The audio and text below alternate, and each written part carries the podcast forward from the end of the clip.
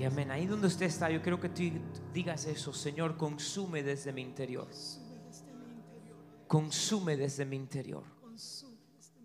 Amén. Amén. Pueden tomar su asiento esta mañana. Le damos gloria al Rey de Reyes y Señor de Señores porque Él es bueno y porque Él es fiel. Y porque Él nunca, nunca, nunca desampara la obra de su mano. Cuando mi hermana Damaris comenzó a cantar ese corito bien viejo, no hay Dios tan grande como tú. No lo hay. No hay Dios que pueda hacer las obras como las que haces tú. En esta mañana en el Salmo 9, en parte de la lectura bíblica, si usted está leyendo la Biblia un año, habla acerca del reconocer, el reconocer lo que Dios ha hecho. Y nosotros tenemos que reconocer lo que Dios ha hecho. Porque lo que Dios ha hecho sabemos que Él va a seguir obrando y haciendo. Y Él nunca desampara la obra de su mano. Nunca desampara la obra de su mano. Queremos dar la bienvenida a todos ustedes que están mirando en la internet en esta mañana y, ¿sabes? Queremos recordarles a cada uno de ustedes la razón por la cual nosotros existimos como iglesia. Y es bien fácil. Es para llevar a las personas a reconocer, confiar y apoyarse en Dios diariamente. Si no hay una conexión diaria con el Señor, no podemos ir hacia adelante.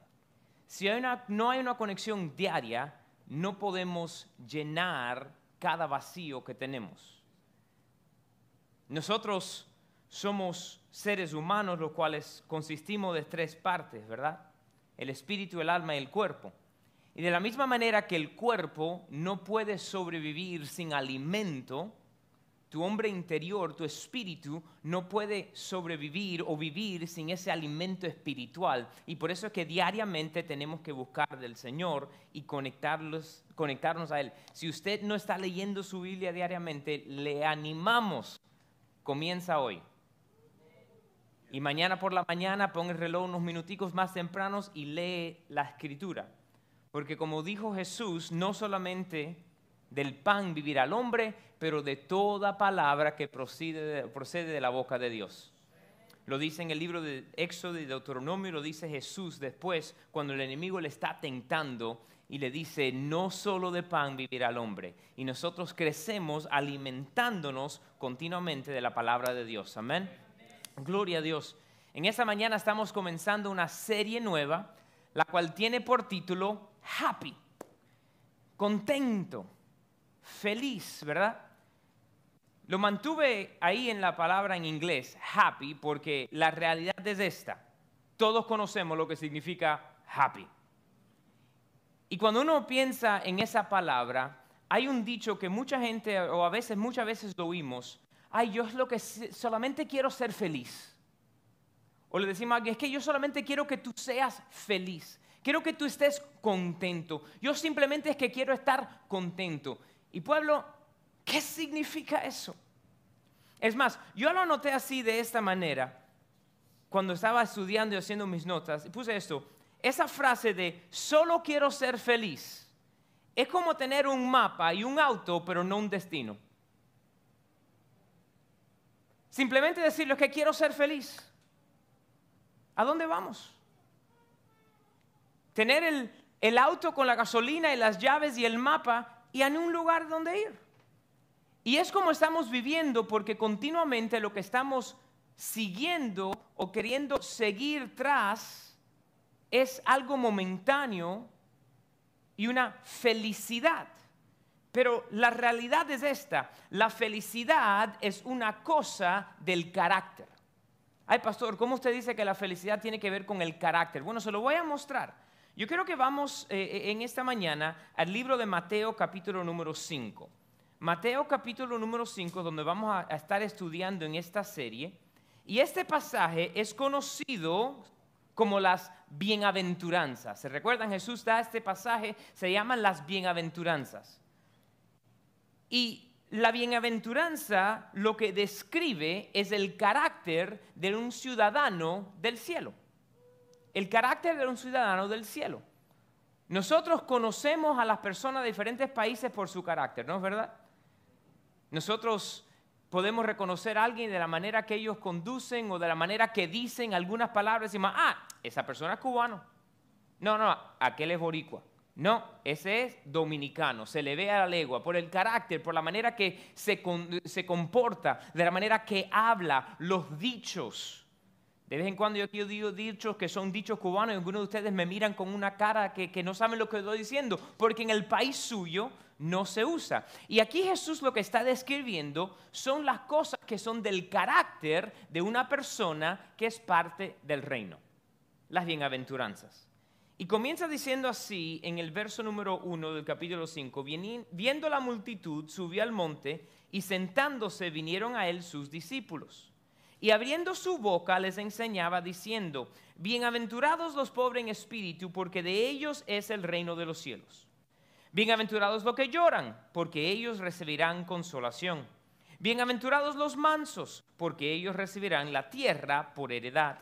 Bienaventurados los que tienen hambre y sed de justicia, porque ellos serán saciados. Bienaventurados los misericordiosos, porque ellos alcanzarán misericordia. Bienaventurados los de limpio corazón, porque ellos verán a Dios. Bienaventurados los pacificadores, porque ellos serán llamados hijos de Dios. Bienaventurados los que padecen persecución por causa de la justicia, porque de ellos es el reino de los cielos. Bienaventurados sois cuando por mi causa os vituperen y os persigan y digan toda clase de mal contra vosotros mintiendo.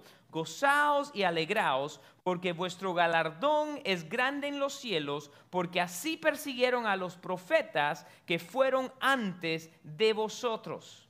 Ahora, ahí pensando en lo que les dije hace un momento, que aquí lo que está hablando Jesús es el carácter del ciudadano del cielo, quiero recordarles que el Filipenses capítulo 3, verso 20, dice que nosotros somos ciudadanos del cielo. Por eso Jesús también cuando ora en el libro de Juan dice que nosotros no somos de esta tierra. Entonces, cuando uno empieza a pensar y dice aquí, ¿qué significa en realidad el ser bienaventurado? En inglés dice la palabra blessed. Y uno empieza a pensar y decir, bueno, dice, bienaventurados los pobres en espíritu, bienaventurados los, los mansos, bienaventurados los que lloran. Eso no me suena como mucha cosa buena, pero tenemos que ir a la raíz de lo que significa la palabra. Esa palabra bienaventurado en el original, en el griego, es la palabra macaríos.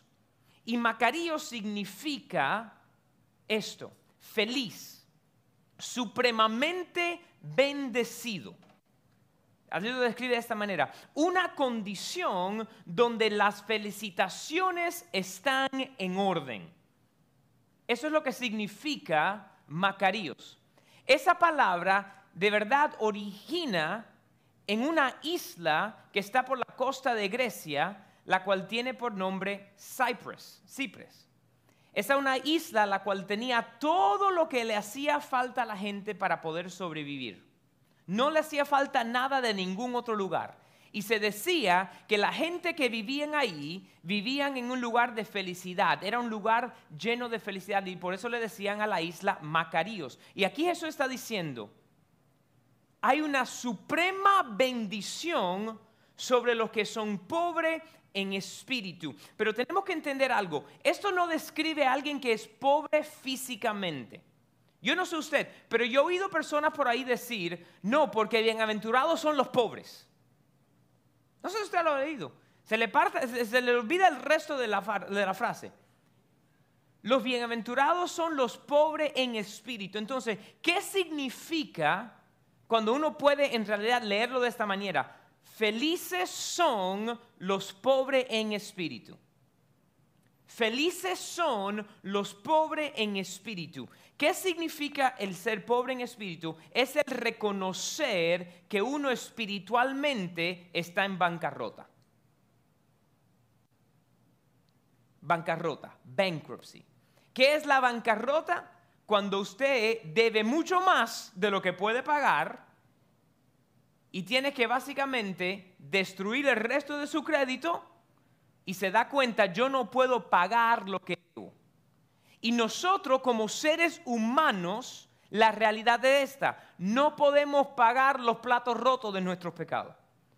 No hay suficiente manera de que nosotros podamos pagar todo aquello lo cual nosotros hemos hecho. Por eso aquí lo que Jesús está diciendo, bienaventurados o felices son los que reconocen que por su cuenta no pueden, los que reconocen que tienen necesidad de un Salvador. Ese es el bienaventurado. Hay muchas personas que se creen que por sus obras pueden llegar. Hay muchas personas que creen que, por su dinero pueden llegar, que por, hacer, por no hacer cosas muy malas, ¿verdad? Yo he oído personas me dicen, bueno, yo, yo soy bueno, yo nunca he matado a nadie.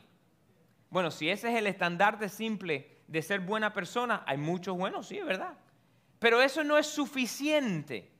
Es más, yo pudiera entrar en un argumento contigo, una discusión, y decir que todos hemos matado a alguien porque Jesús entregó su vida o murió para pagar el precio de nuestros pecados.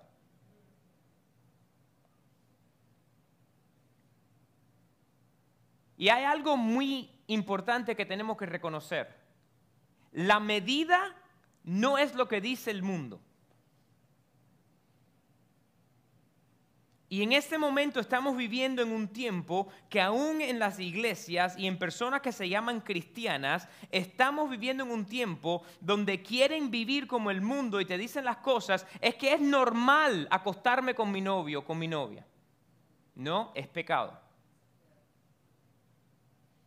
No, pero es normal hablar de esta manera. No, la Biblia dice que no salgan cosas impuras de tu boca. No, pero es normal hacer esto, es normal hacer lo otro. No me importa lo que dice el mundo, el mundo no convierna mi carácter porque yo no soy ciudadano del mundo, sino del cielo.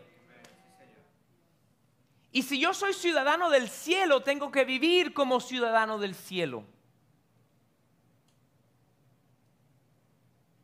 Entonces, ¿cuál es el principio del poder ser happy? Feliz, contento? Bueno, la primera cosa es que tenemos que reconocer que necesitamos un Salvador. Reconocerlo. Reconocer que necesitamos el Salvador. Que esto no habla de una pobreza física, sino de la pobreza espiritual, la cual todos tenemos un llano y un vacío que no podemos llegar si no se llena de Jesús. ¿Y qué dice Jesús ahí en el verso? Dice, de ellos es el reino de los cielos. Una heredad celestial. Una heredad en el cielo, la cual es lo que nosotros vamos a recibir cuando nos damos cuenta que estamos bancarrotos en espíritu. Entonces nos lleva a la segunda porción. La segunda porción o el segundo verso donde la segunda bienaventuranza dice, bienaventurados los que lloran. Ahora, aquí no está hablando de un luto porque perdí a alguien. No es lo que está hablando. Es más, vamos a pausar un momento ir a Isaías capítulo 61. Deje ahí una marca en su Biblia y váyase a Isaías capítulo 61. Y aquí en Isaías 61, que es el pasaje que Jesús lee cuando entra en el templo, dice, el Espíritu de Jehová, el Señor, está sobre mí, porque me ungió Jehová, me ha enviado a predicar buenas nuevas a los abatidos, a vendar a los quebrantados de corazón, a publicar libertad de los cautivos y a los presos apertura de la cárcel, a proclamar el año de la buena voluntad de Jehová y el día de venganza del Dios nuestro y a consolar a todos los enlutados, a ordenar a los afligidos de Sión, se les da gloria en lugar de ceniza, óleo de gozo en lugar de luto, manto de alegría en lugar de espíritu angustiado, y serán llamados árboles de justicia plantados de Jehová para gloria suya. Este es el ministerio de Jesús. A la persona que está en un luto grave, Él viene a darle una libertad y cambiarle ese luto, ese lloro. Pero cuando Jesús está hablando aquí en las bienaventuranzas, felices son los que lloran, está describiendo el lamento o el dolor que surge cuando uno se da cuenta de su pecado. De esta manera, se lo quiero decir de esta manera, cuando uno experimentan el dolor del arrepentimiento. El dolor del arrepentimiento. ¿Sabes? ¿Puedo decirle algo? Decirle a alguien, lo siento, no es igual que arrepentirse. Lo hemos hecho, yo hago algo, ay, lo siento, disculpan, perdóname. Eso no es lo igual que arrepentirse. Cuando hay un arrepentimiento genuino, hay después un cambio de comportamiento. Hay un dolor que surge. Pero a veces nosotros no queremos lidiar con ese dolor.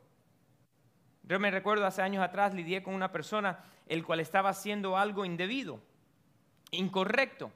Y cuando salió a la luz, lo que esa persona decía era esto, ay, siento que se me fue un peso porque ya la gente sabe lo que estaba sucediendo. Y me recuerdo que le dijimos a esta persona bien claramente, el simplemente tú sentirte alivio porque ahora la gente lo sabe, no es igual que arrepentirse. Being found out is not the same as repentance. Cuando uno reconoce que es pobre, bancarrota como hombre espiritual, eso nos lleva entonces a arrepentirnos. Sincero arrepentimiento, dolor, porque nos dimos cuenta de lo que estamos haciendo. Eso es lo que nos lleva entonces a ser feliz. Porque como lo dije hace un momento, el decir lo siento no es igual. Ay Señor, perdóname por hacer tal cosa. Y terminamos la oración y vamos y hacemos lo mismo. Ahí no hubo arrepentimiento. El arrepentimiento es ese dolor que viene cuando nos damos cuenta. ¿Y qué dice Jesús? Mire lo que dice en el verso. Regresemos a Mateo capítulo 5, verso número 4. Porque ellos recibirán consolación. Muy interesante que aquí la palabra consolación es la misma palabra o la raíz de la palabra cuando Jesús dice, le voy a mandar otro consolador, el Paracletos, el Espíritu Santo. Cuando uno genuinamente se arrepiente y viene sobre ellos ese peso del arrepentimiento, viene el Espíritu Santo, nuestro paracleto, nuestro consolador, y nos cambia ese dolor por una felicidad porque recibimos el perdón. Pero si nosotros lo escuchamos y decidimos seguir en nuestro pecado, no hubo arrepentimiento.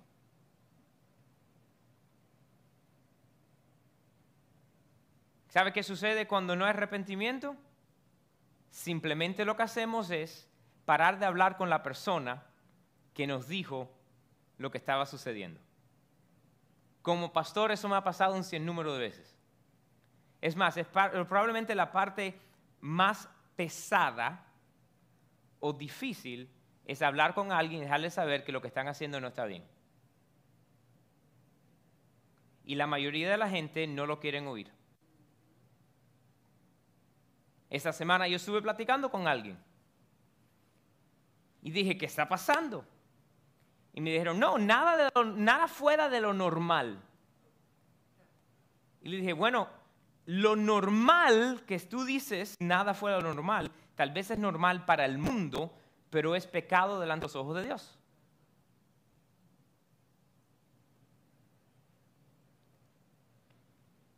¿Y sabes qué sucedió? Pararon de contestarme y hablarme. Ok. Por eso nunca encuentran la felicidad porque en realidad no han reconocido su bancarrota o si la reconocen no van al próximo paso que es arrepentirse genuinamente y que es un verdadero arrepentimiento cambiar la conducta. Yo hablo con mis hijas, como padre, siempre estamos disciplinando a nuestros hijos, ¿verdad? Desde que Abigail comenzó a comer, ella le gusta comerlo, eh, eh, she nibbles. Coge la galletita y empieza como un conejito, en vez de coger una mordida. Y siempre decimos, mamá, tienes que coger una mordida. Tienes que coger una mordida. ¿Y sabes la, respuesta inmediatamente que se lo decimos? Oh, I'm sorry.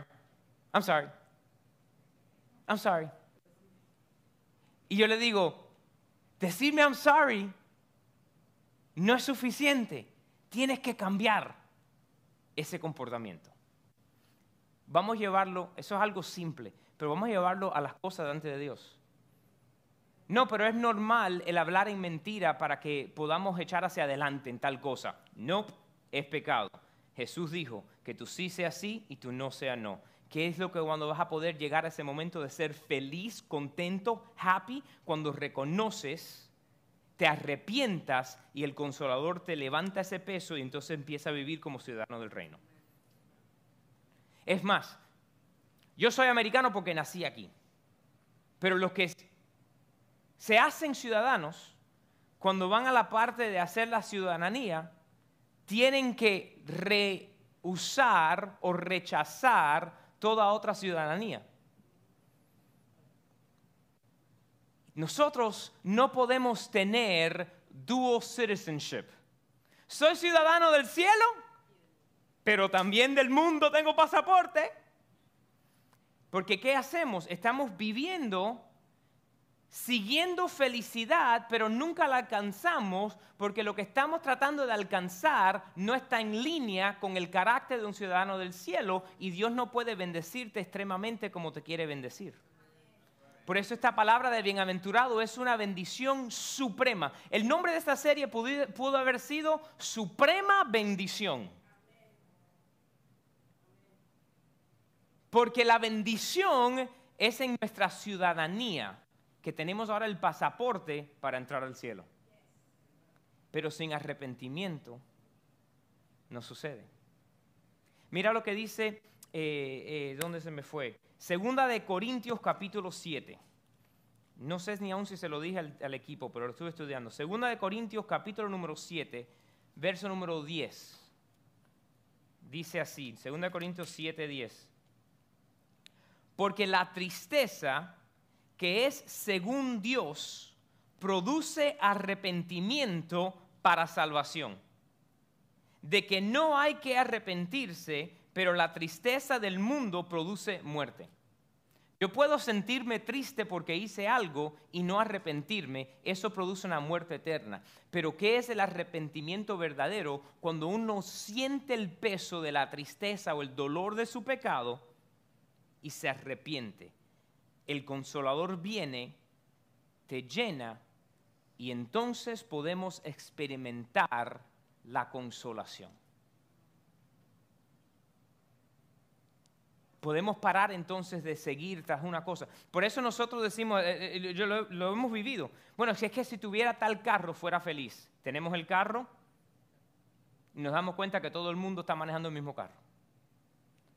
Bueno, es que si tuviera una casa más grande, es que si saliera de esta situación, si tuviera un mejor trabajo, si tuviera el, esposo, si tuviera a mi esposa, cuando entonces se casan, bueno, es que si tuviéramos un hijo, entonces tuviéramos completo. Tienen el hijo. Bueno, que si tuviéramos dos, entonces fuéramos completos. Bueno, si fuera, entonces siempre estamos tratando de buscar, y esa es la filosofía o la idea a la cual hay que cambiar, que nosotros no somos felices en el adquirir, sino que hay felicidad cuando reconocemos que no somos y nos arrepentimos para recibir del Señor la felicidad verdadera.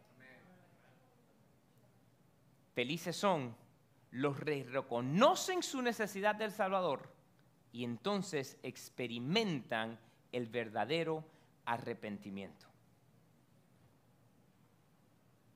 Verdadero arrepentimiento. En el cumpleaños de Abigail en octubre fuimos a patinar. Y cuando estábamos patinando, cuando se estaba acabando la fiesta, Alexandra se cae y se da un golpe en la cabeza. Y empieza a llorar gravemente. Y no estaba llorando tanto por el dolor, sino me dijo, estoy llorando porque la arruiné la fiesta a mi hermana. es lo que ella sentía. I ruined her party. Porque el enfoque fue a ella. Y yo la miré y le dije, mamá, ¿tú no, ¿tú no se lo arruinaste? Abigail empezó a llorar porque ella dijo, no, yo sin querer cuando nos estábamos parando la empujé y por eso se cayó. Ellas genuinamente sentían dolor por lo que había sucedido. Eso es un verdadero arrepentimiento. Estoy tratando de enseñar algo verdadero. Por eso tú, uno ve a alguien que gime delante de la presencia del Señor o aún en su, en su closet privado con el Señor. No tiene que ser en público. Y es ese peso de soltar esa carga que en el mundo estábamos tratando de cargar y por eso nunca había suficiente closet en la casa. En esos programas que uno ve de gente que están buscando casa nueva, una de las cosas siempre que dicen, we need more storage space. Necesitamos más espacio, más espacio. ¿Y por qué decimos que necesitamos más espacio? Oye, porque mira que nosotros guardamos porquería. ¿Verdad o mentira? Guardamos cosas. Necesito más caja, más espacio. Es más, ¿Usted se ha dado cuenta cuántos edificios de estoraje hay en esta ciudad?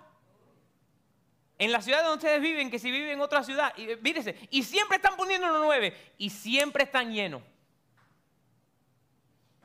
Y siempre alguien está pagando el veo para seguir guardando. Pues lo tenemos que parar de cargar el peso, el cual si nosotros en realidad reconocemos que no debemos mantenerlo,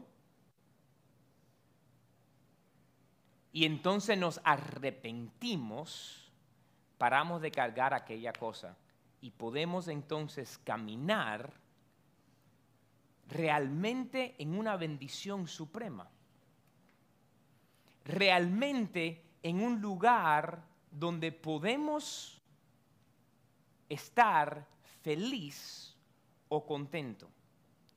No porque felicidad es algo que se alcanza, sino porque es algo que se reconoce que uno no puede. Necesitamos el Salvador y experimentamos el dolor del arrepentirnos. Pueblo, tenemos que cambiar la mentalidad del mundo para poder caminar en el carácter del reino. Y estas dos cosas son parte de esa primera ciudadanía o cambio de ciudadanía. El poder reconocer y entonces llevar al arrepentimiento. Y cuando hay arrepentimiento, hay cambio. Pongámonos en pie. Señor, en esta mañana nosotros te damos gracias por tu perdón. Porque sabemos que tú eres un Dios que perdonas.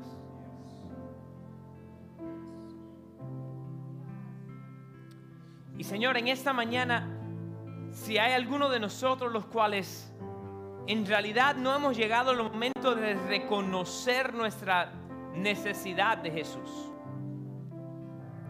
o tal vez lo hemos reconocido, pero queremos seguir viviendo de la misma manera. No ha habido arrepentimiento. Señor, en esta mañana nosotros oramos juntos.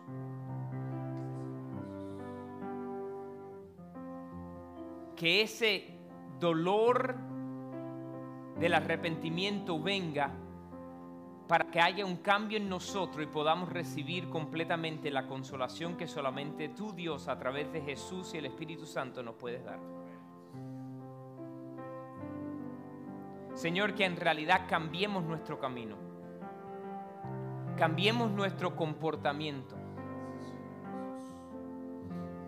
a vivir como los ciudadanos que somos del cielo en el nombre de Jesús. Adora al Señor unos momentos, ahí adora al Señor.